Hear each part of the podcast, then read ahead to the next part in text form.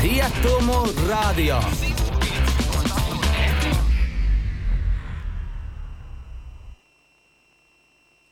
Pareiz laiks ir 5 un 7 minūtes.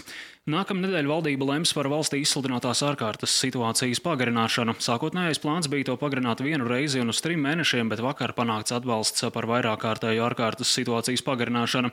Kādas sekas uz Liepājas ekonomiku atstās turpmākie valdības lēmumi? Šodien runāsim ar Liepājas speciālās ekonomiskās zonas pārvaldnieka vietnieku attīstības jautājumos Uldi Hmieļevski. Labdien! Labdien, labdien! Uh, Īsumā, un sākot šonadēļ izskanēja informācija, ka ar jauno vīrusu saslimuši divi sēdes pārvaldes darbinieki, un jūs turpmāk strādāsiet attālināti, vai jau esat pielāgojušies jaunajiem darba apstākļiem? Jā, nu, kā saka, ļoti, ļoti liela mūsu daļa, darba daļa tāpatās notiek attālināti, ja mēs rēķinamies ar to, ka mums daudz sadarbības partneri neatrodas Liepājā, piemēram, gan, gan ministrijas, gan, gan teiksim, dzelzceļš, arī dažādi uzņēmumi, kas atrodas ārpus Latvijas, līdz ar to ļoti daudz jau iznāk strādāt, jo tādā attālinātā režīmā starp valstīm, starp, starp pilsētām. Bet, protams, tas ir, tas ir izaicinājums arī mūsu darba kolektīvam atrasties katram savā vietā. Protams, ka pirmās dienas varbūt bija tādas grūtākas pieadaptēties, bet, nu, katrā ziņā šī ir tāda arī liela pieredze, un mēs saprotam to, ka nākotnē šie attālinātie darba risinājumi būs arvien vairāk un vairāk vajadzīgi, un iespējams, ka tas arī daudzus uh, procesus ļaus mums vienkāršot un, un pātrināt, jo šobrīd tādā situācijā, situācijā esam ne tikai mēs, bet, bet ļoti daudzas uh, valsts iestādes, ministrijas, uzņēmumi, arī Liepājas ostas uzņēmumi. Daudz ir, ir salikuši šos te darba grafikus jau tā, ka ka daļa cilvēku atrodas uh, birojos, daļa cilvēku atrodas uh, mājās, ir arī darbinieki sadalīti šie te grafiki, maiņas pārplānotas, ja, tad, tad ir veikts ļoti liels darbs, kā šo te darbu pārorganizēt, un tas noteikti mainīs mūsu darba uh, principus ne tikai šīm varbūt tās dažām nedēļām, bet tas katrā ziņā tam būs tāds ilgstošākas, ilgstošāk ietekmi. Būs pozitīvs, uh, lietas, eh, būs arī kaut kas, varbūt tās, kas nebūs tik eh, vienkārši kā šobrīd. Uh, ko varat ieteikt varbūt citiem no mājām strādājošiem? Varbūt ir kādas mācības, ko šīs nedēļas laikā gan jūs esat guvusi, gan arī visa Liepājas sēs pārvalde ir guvusi?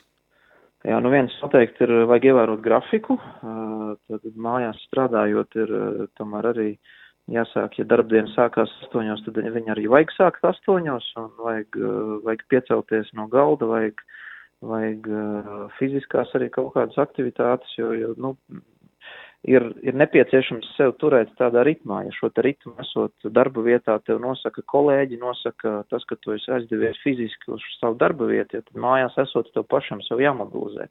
Tas ir tas galvenais izaicinājums. Bet pārējais jau viss, protams, darbs notiek tāpat kā parasti. Par darbu runājot, pārējot arī uz nedaudz citu tēmu, kāda situācija šobrīd ir Liepājas ražošanas uzņēmumos, vai darbs tajos joprojām turpinās ierastajā apjomā un ierastajā ritmā?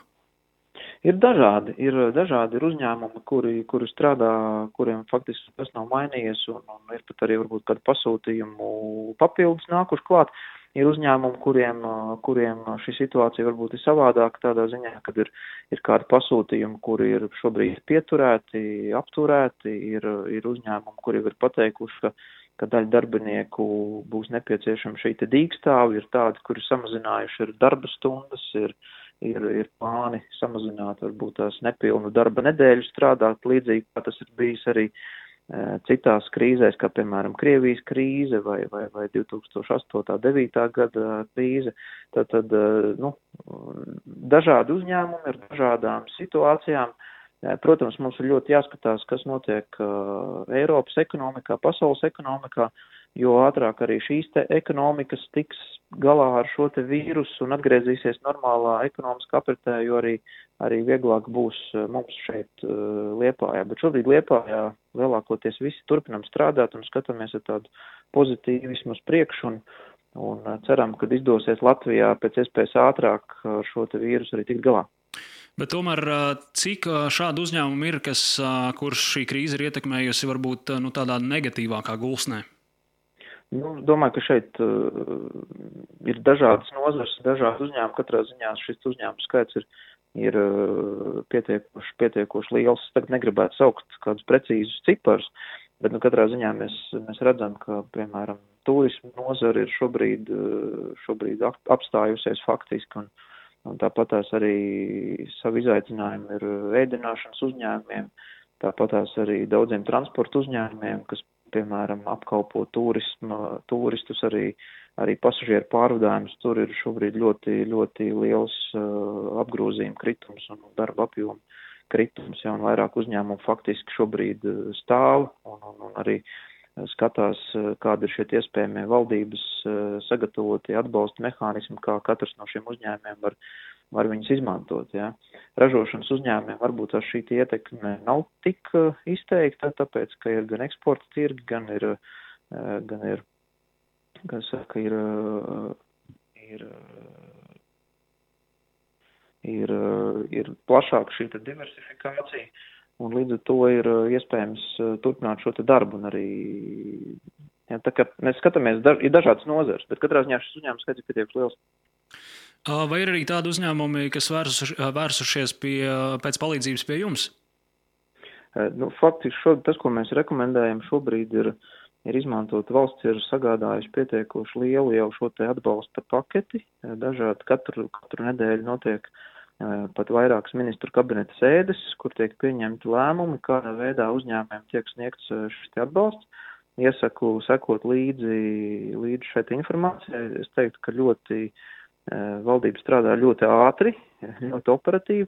Lēmumi, kas tiek pieņemti, varbūt viņi uzreiz neapmierina visas visus uzņēmumus, visas šīs te problēmas, bet mēs arī no Liepājas sez puses un no Liepājas pilsētas puses arī dodam savus priekšlikumus, ko vajadzētu pilnveidot. Ir ļoti labi, ka šobrīd tas darbs notiek ļoti ātri, teiksim, tiek pieņemti strauji lēmumi, tiek, tiek skatīts, kas vēl šajos pieņemtajos lēmumos eh, nav līdz galam gatavs vai precīzi, un viņi tiek jau pēc dažām dienām vai pēc nedēļas, viņi jau tiek papildināti un, un, uh, un uzlabota, lai šis te atbalsts skartu pēc iespējas lielāku, plašāku šo uzņēmēju loku.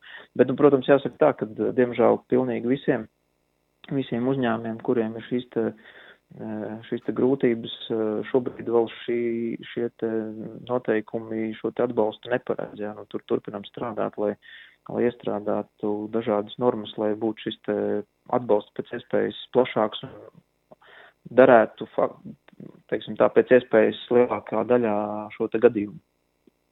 Uh, labi, noslēgumā jūsu prognozes. Uh, kādas tās ir, ņemot vērā šo ārkārtējo situāciju, kad darbs uh, valstī varētu atgriezties uh, ierastajā ritmā, nu tāds, uh, kāds tas bija pirms ārkārtas situācijas izsludināšanas? Es domāju, ka to šobrīd grūti pateikt, bet tāda viena, viena, viena šonadēļ vēstījums, kas izskanēja arī mēdījos, ka, ka, ka varētu pagarināt šo ārkārtas situāciju valstī par, par vairākiem mēnešiem, pat par trīs mēnešiem. Tas bija tāds ļoti tāds nepatīkams signāls, kas satrauc ļoti daudz uzņēmējus. Mums arī zvanīja un, un mēs runājamies un, un, un, un redzot arī to, ka tomēr, tomēr Latvijā ar šo te vīrusu izplatību tiek, gribētu teikt, labi galā un arī cilvēki ir ļoti apzinīgi un, un uh, tiešām ievēro šos te norādījumus būt mājās, ievērot divu metru distanci, ja tad, tad ielas ir tukšas.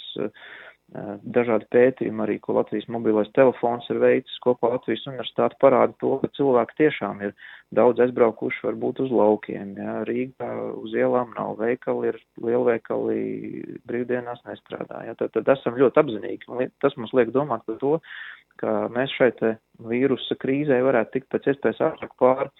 Mēs uztaisījām tādu ekspresa aptaujas starp Liepājas, Liepājas ražošanas, Liepājas transporta jomu uzņēmumiem ar viņu vaicājumu, nu, kāds tad būtu viņu redzējums, uz cik ilgu laiku šo ārkārtas situāciju vajadzētu pagarināt. Un uh, tas, ko mēs saņēmām šos atbildes, faktiski lielākā daļa, trīs ceturdaļas atbildēja, ka vajadzētu pagarināt uz vienu mēnesi, tātad uh, tas būtu maija, maija vidus. Un tad nepieciešamības gadījumā, ja būtu nepieciešams, tad, protams, varētu lemt par uh, par šo te pagarināšanu vēl tālāk. Ko tas dotu? Ja pagarinātu līdz maija vidum, tas dotu ļoti daudziem uzņēmumiem tomēr šo te pārliecību, cerību un ļaut arī samobilizēties, ka, ka, ka jau pēc, ka jau maijas, maija vidū, tas ir faktiski vasaras sākums, kad, varētu dzīvi Latvijā atgriezties jau ierastajās sliedēs arī daudz biznesi, kas, kas ir, teiksim, turisms, atpūta, piemēram, pludmales kafejnīcas, viņas varētu rēķināties ar to, ka viņi jau varētu tomēr šo te vasaras sezonu, kad, kad saule spīd un visiem gribās iet ārā, ka viņi varētu arī strādāt un, un nodarbināt cilvēkus, gūt apgrozījumu un, Un tātad šī ekonomika atgrieztos ļoti daudzās jomās, kas šobrīd ir atstājuši, apstājušās, ka viņi atgrieztos tādās normālās sliedēs.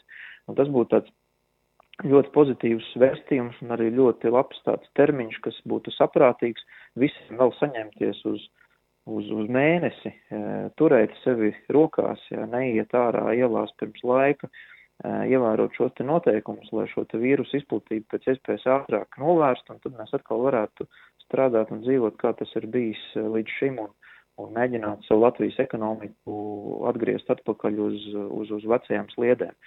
Un tas arī būtu mūsu tāds aicinājums arī nākamajā nedēļā uh, pieņemt lēmumus, kas, kas būtu šādi, pagarināt uz mēnesi un tikai tad skatīties, vai nepieciešams ir vairāk.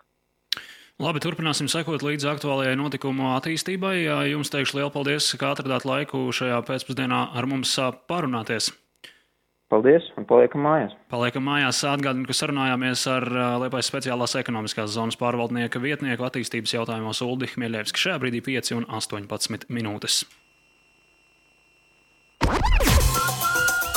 Riatomo Radio.